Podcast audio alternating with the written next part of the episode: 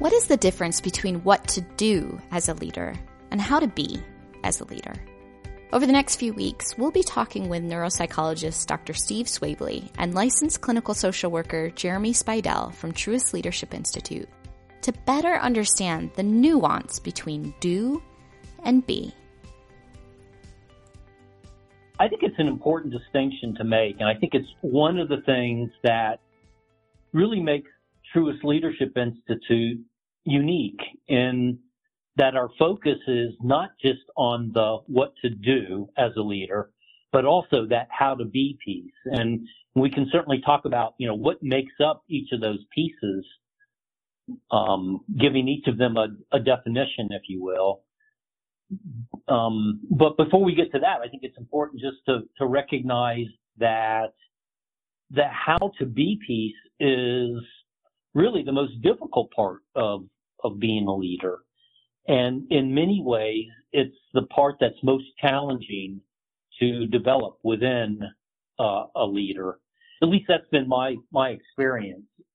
Jeremy, what would be your your experience with that?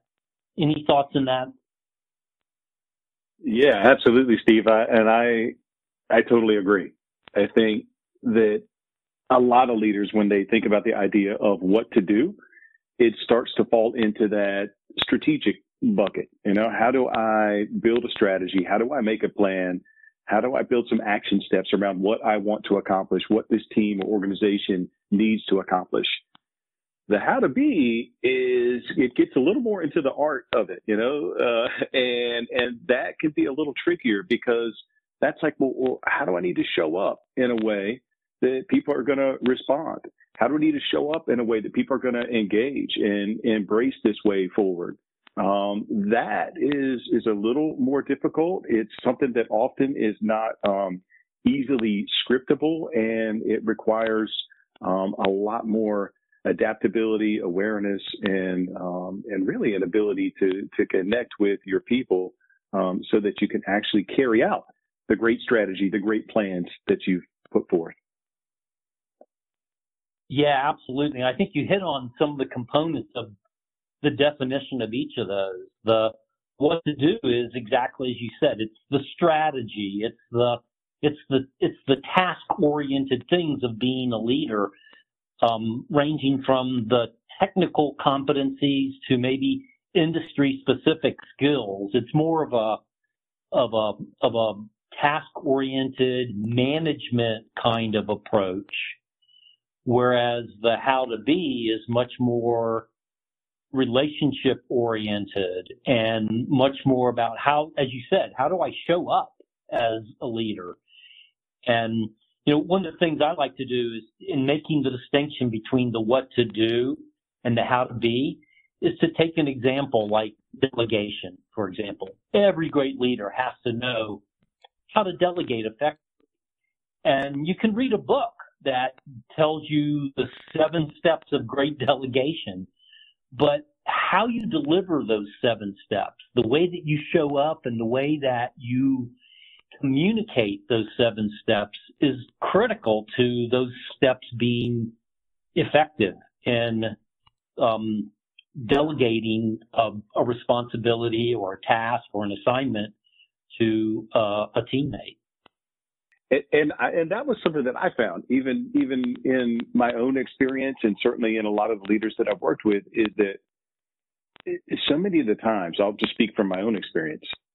I I could have created just a, a great plan on paper uh, and and had it where you know anybody could have looked at that and said that's it you nailed it you figured out you figured out how to delegate this and then the the spots where I had the missteps, the pot, the spots where it all came tumbling down, was if I didn't nail it on the how to be part, and and I found that uh, some of my best times as a leader were when I got that part right, when I got the how to be part right, and some of my lowest points as a leader were when I had some missteps there, and I think it's a really really crucial distinction that um, a lot of us we just you know we we made a habit We've made a living, we've made a career out of getting things done. And so it's easy for us often to play in that space of task and make it happen, get it done.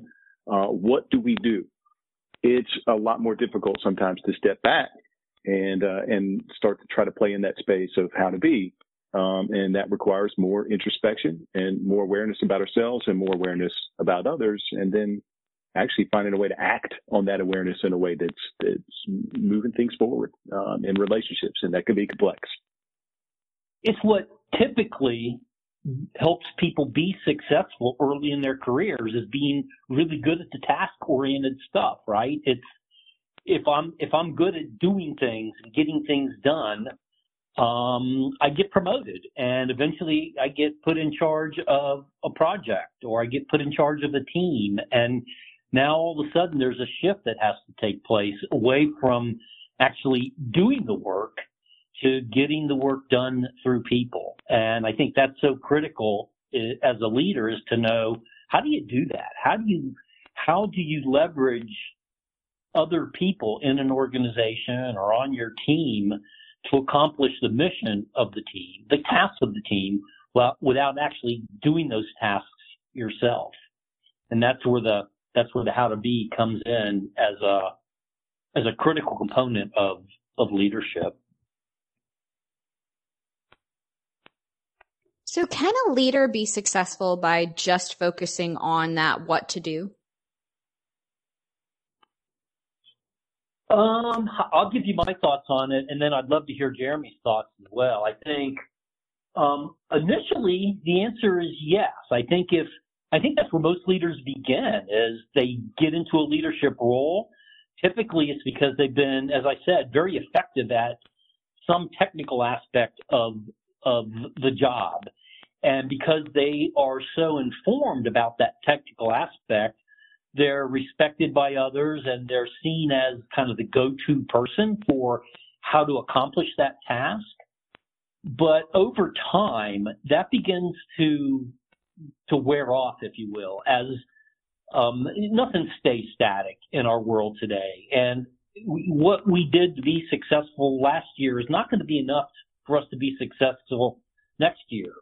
And so as the the technology changes and the thing that got me to be a leader to begin with, my technical expertise, begins to maybe grow old or to wear thin.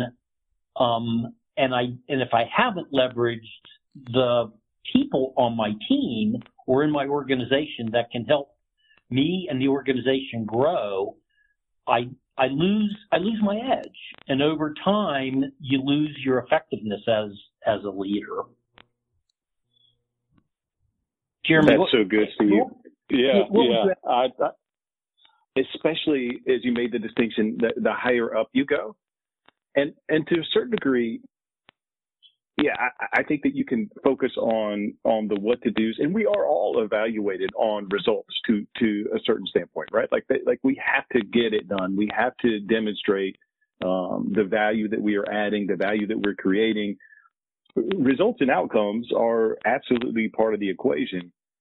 I think where the danger is, and I've, I've seen this with with a lot of leaders I've worked with, is that as they continue to go up higher and higher and higher um, it's like this new skill set. I was talking to a leader earlier today, and he was describing it as the razor's edge. You know, there's just this razor's edge of uh, if I if I misstep here or I don't completely navigate this relationship well, um, all those outcomes that I'm going to be evaluated on, they may come tumbling down.